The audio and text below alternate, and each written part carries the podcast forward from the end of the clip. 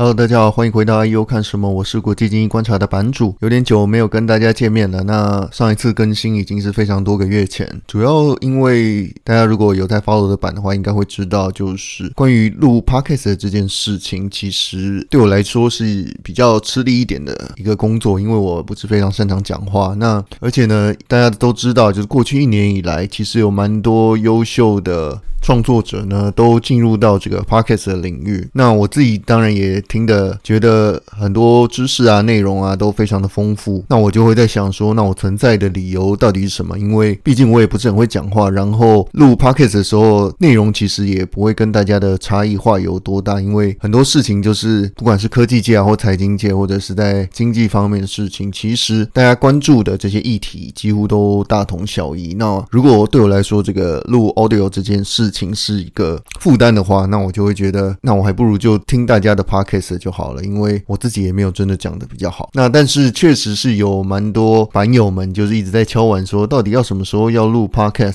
那我也跟版友们讲说，好的，那呃最近比较有一些我自己比较关心的事情，我觉得值得跟大家呃再录成一个音档的方式来跟大家分享。那如果有在 follow 我自己的粉专或者是订阅专栏的话，你就会发现，呃，今年的后半年，我确实是比较常去研究一些新的东西，因为其实不管是 Podcast 或者是我的订阅专栏，其实都是希望能够把自己有兴趣的事情呢做个研究，然后再整理出我看到的资讯呢，中间再加一些我自己的想法，然后产出文章给大家，算是我自己学习新知的一个产出。那今年后半年呢，我确实花比较多时间在研究这个加密货币以及区块链的这个整个行业的发展，也写了蛮多篇介绍的文章。那欢迎有兴趣的人可以到这个 podcast 下方的资讯栏呢，可以去点开相关文章的连接。那如果有兴趣的话，也可以订阅支持一下我的这个订阅专栏。如果要说二零二一年有什么非常重大的趋势的话，其实你避不开的其中一件事情呢，就是产生了非常多 buzzword 的这个区块链领域的行业。那有非常多的加密货币相关的议题都持续的在不断的生出，像是 DeFi 啊、NFT 啊、Metaverse 啊、Web3 啊，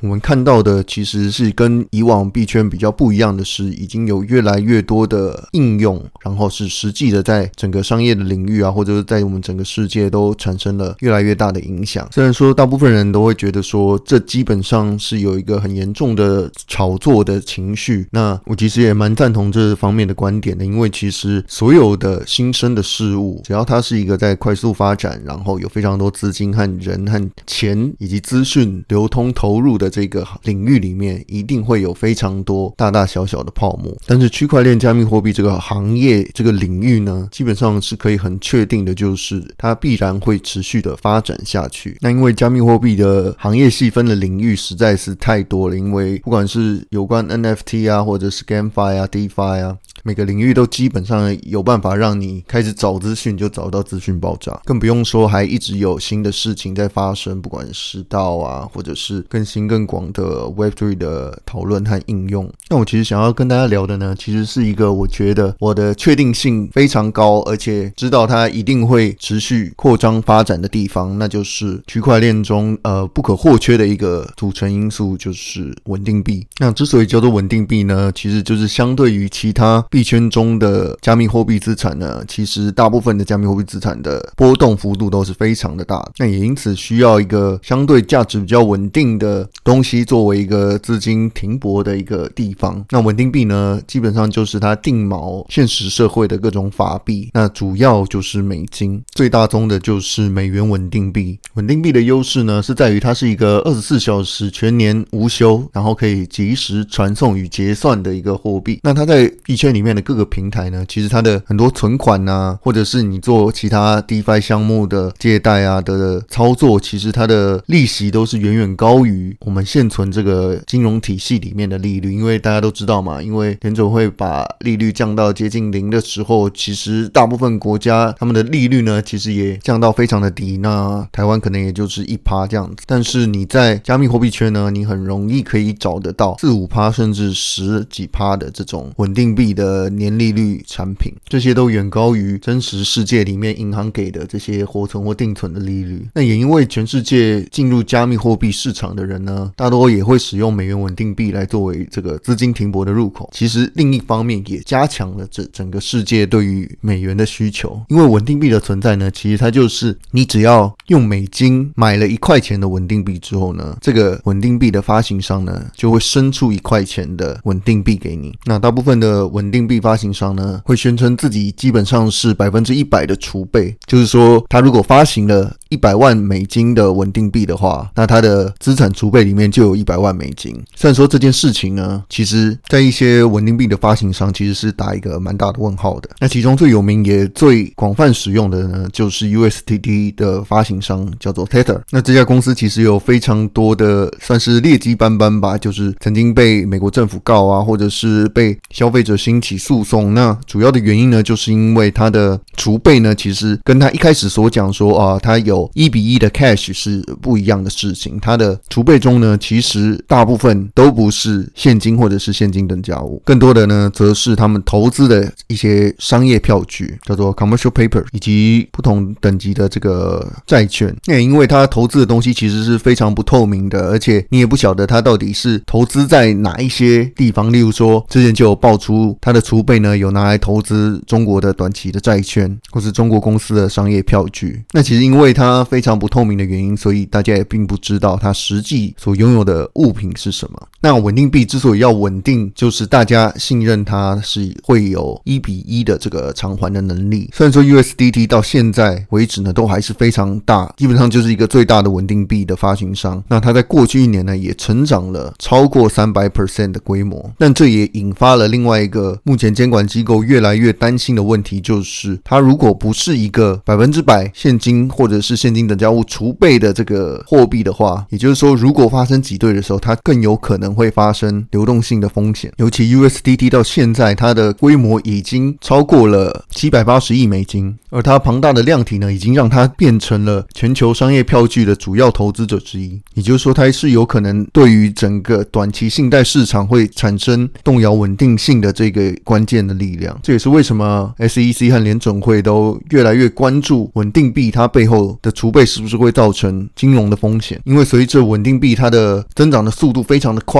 它目前 USDT 是规模最大，然后流通性最高，在多数公链都有存在的这个稳定币，那已经会越来越变成一个 too big to fail 的一个资产。那币圈中还有另外一大稳定币就是 USDC，它相对起来是比较透明的一个储备，而且它这个公司是美国公司，是一家叫做 Circle，已经准备要在美国上市的，透过 SPAC 的方式。然后基本上也符合美国目前的各州的监管。那他自己发布的第三三方审计的报告呢，也显示说，它基本上它的储备就是百分之一百的现金和现金等价物。那事实上呢，这些主流的稳定币，它的运行是非常的中心化的，但又是一个呃区块链行业一个不可或缺的存在。我自己是蛮推荐，如果你觉得加密货币是一个非常大的泡沫，或者是说啊里面的涨跌幅度都太大了，例如说啊一下涨个几百趴，或者一下直接腰斩七十。percent 之类的，那你可以去透过持有稳定币来进入了解、认识加密货币这个行业领域。那它里面有很多项目呢，其实是有提供可能五到二十趴非常高的这个年化利率。那这当中其实也会有一些猫腻，例如说有些利率它的发放的方式呢，是不是直接发稳定币，而是它发给你在那个平台，你不管是你做流动性挖矿啊、借贷啊，或者是质押，然后它给你发给它的平台币，那你平台币必须要再一轮的转换换成稳定币，那那个平台币呢，基本上它自己的价值也是浮动的，所以上面的利率呢，其实不能够完全的尽信。但是基本上大部分的这个平台，它的利率呢，都还是远高于呃一 percent。那这些这么高的利率到底是从何而来的呢？其实主要就是你背后要承担的风险呢，可能是这个平台会直接倒闭跑路，而且它基本上是没有存款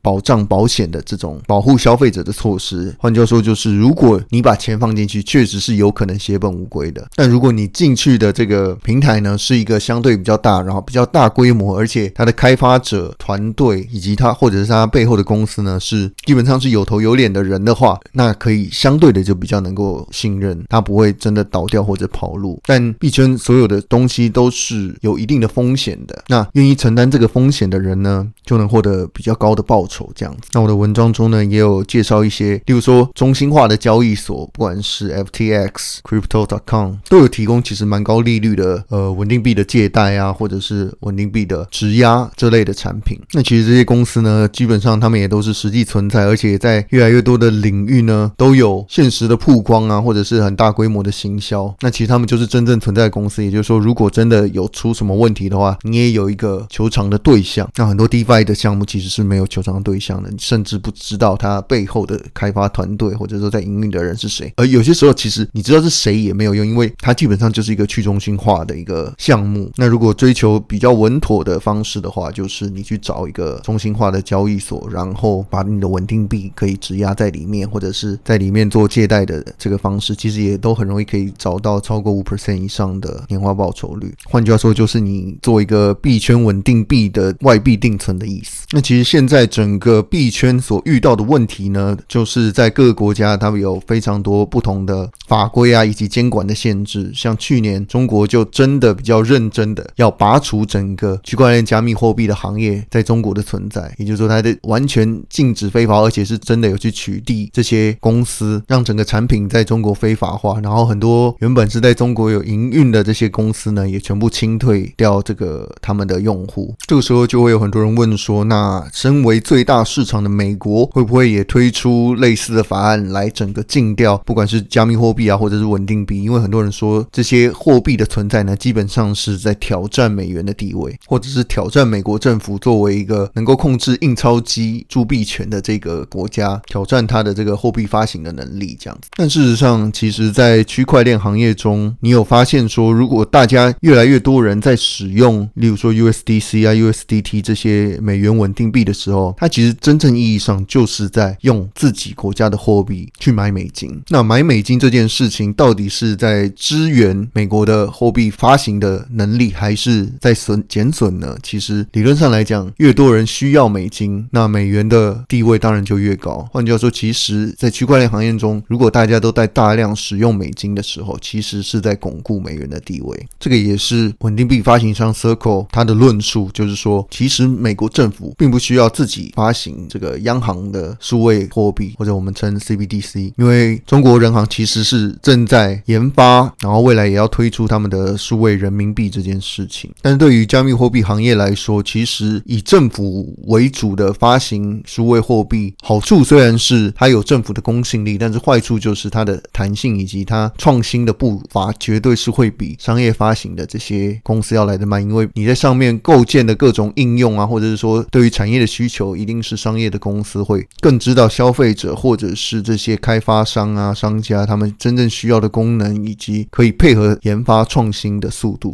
那其实近期呢，过去一个月呢，其实就有重要的两场美国的国会听证会来针对加密货币以及稳定币的议题呢，国会来向业者询问一些相关的问题，然后也让加密货币行业的这些从业人呢，能够给予整个社会大众以及国会议员呢，加密货币领域的一些问题解答。那也给予这些国会他们未来对于加密货币的监管跟立法呢，作为参考。因为稳定币的影响力越来越大，其实美国政府也已经有做出了一个呃总统工作会议的报告，然后是建议呢，美国国会也要尽快的立法来监管这些加密货币行业，他们的这些行业实践啊，或者是说他们的消费者保护应该要怎么样的做，然后要怎么样杜绝这些非法的勾当。那你如果看过一些美国国会对于科技巨头的听证会的话，你会发现其实加密货币的这个产业的这个听证会呢，第一场它针对呃广泛的加密货币相关议题的这个听证会，其实整体是非常态度友善的。啊、因为我自己有听了那整个四小时的听证会，那这个听证会包含 Coinbase 啊、FTX、Circle 的高管呢都有出席，大多数的与会议员的立场呢，其中主要共和党员呢都是希望支持加密货币和区块链的行业，因为这样的创新的行业呢，能够在美国发展生根，对于美国的国力呢是一件好事。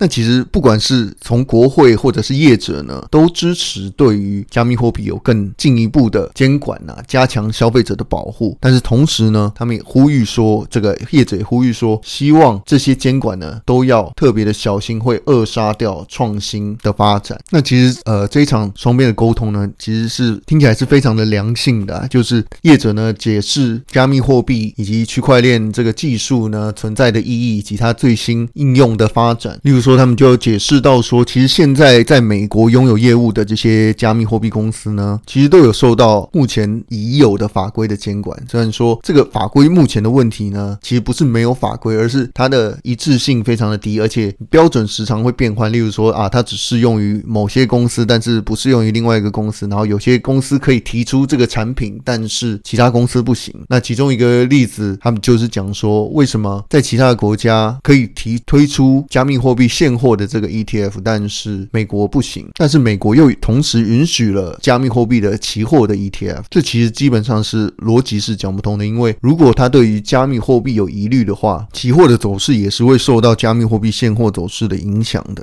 那这些加密货币的业者呢，其实也知道说，如果他们想要拓展到更大的市场的话，那一定是要有更完善的法规的监管啊，然后有符合不管是 KYC 啊，或者是反洗钱，或者是保护银隐私啊这些实际的法令监管之下，那才会有更多更庞大的呃，不管是机构的资金啊，或者是说一般人的资金，才会比较安心的去投入这个相关的产业。那这些业者也说，他们其实不是想要规避监管，而是希希望能够有更明确的法规的指引。那这对美国政府来说，更完善的监管呢，对他们来讲也有好处，就是它能够让更多资金以及区块链行业相关发展的这些从业呢，能够留在美国。那越多的相关的活动，那美国政府也能够从中收取到更多的税收。这些业者呢，其实他们都希望能够有更明确的监管。像是 USDC 的发行商 Circle 呢，它的 CEO 就有说，USDC 呢，其实现在就已经是受到联邦跟州的金融监管，同时他们也支持，就是他们所有的储备呢，都完全是可以及时披露，然后审计的。这其实就是相对于这个 Tether 泰达币这个 USDT 他们的发行商，因为不透明的方式，然后常常遭到罚款啊，或者是诉讼。参与这一次国会听证的这个 Circle 啊，跟 Paxos 的执行长，那 Paxos 呢，就是和 Facebook 合作的一家稳定币的发行商，他们都支持联邦呢能够强制报告他们的真实储备。对他们来讲呢，其实稳定币这个行业主要是因为 USDT 它的不透明，而让大家比较对这个稳定币这件事情会有一些疑虑。但相对他们其实是比较守规举的发行商来说的话，他们其实也是希望能够从中夺取 USDT 的份额。那如果 USDT 它的影响力越小的话，相对整个稳定币的市场可能就会更安全、更透明化。那刚刚讲的这个呢，是众院的听证会。那实际上参院的听证会呢，对于稳定币的这个听证会就比较没那么友善了。整场的听证会呢，它的重点都在于说稳定币的安全性以及合法性。那民主党有蛮多议员其实都对他们们的包含区块链和加密货币有很负面的看法，然后认为这些是骗局，以及呃 DeFi 啊或者是稳定币都非常的危险。那也有讲到 Tether 的这个储备的问题。那共和党在参院的这个听证会其实就是比较偏向说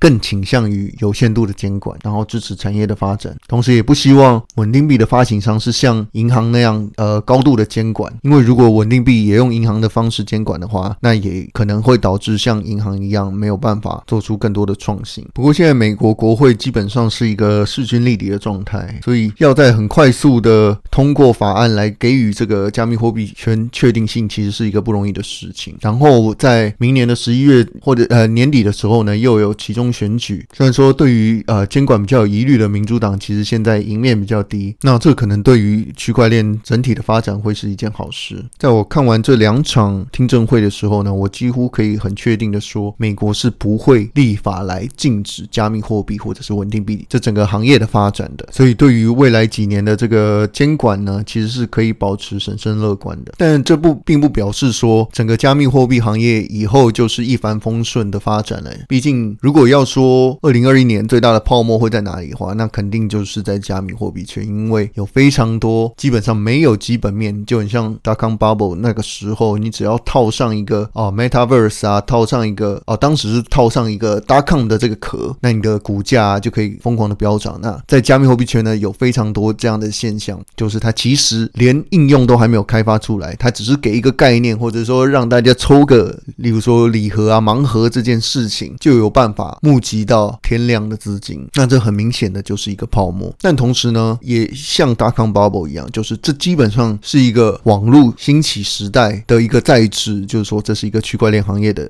兴起的时代。同时间会有很多的泡沫，以及很多未来能够长期生生存下去的应用。那如果它真正解决了很多呃现实生活社会遇到的，不管是金融的问题啊，或者是说呃目前网络应用遇到的问题，能够真实的解决，然后提供给用户价值的话，它就能够继续的蓬勃的生伸展下去。那许多的应用呢，其实都还没有真的经过市场在紧缩环境时的考验，因为现在所有的新生事物都是在一个央行天量印钞下，大家看起来只要卖梦的这个阶段。那从今年开始呢，整个货币的环境有可能是会往越来越紧缩的方向去前进。那这些非常高成长，然后快速扩张的，不管是成长股或者是加密货币，都会需要面临它的这个估值的调整修正。所以，呃，我基本上比较可以确定的就是，稳定币这个行业呢，会持续非常蓬勃的发展。不管币圈它最后会遭遭遇的是牛啊，或者是熊，稳定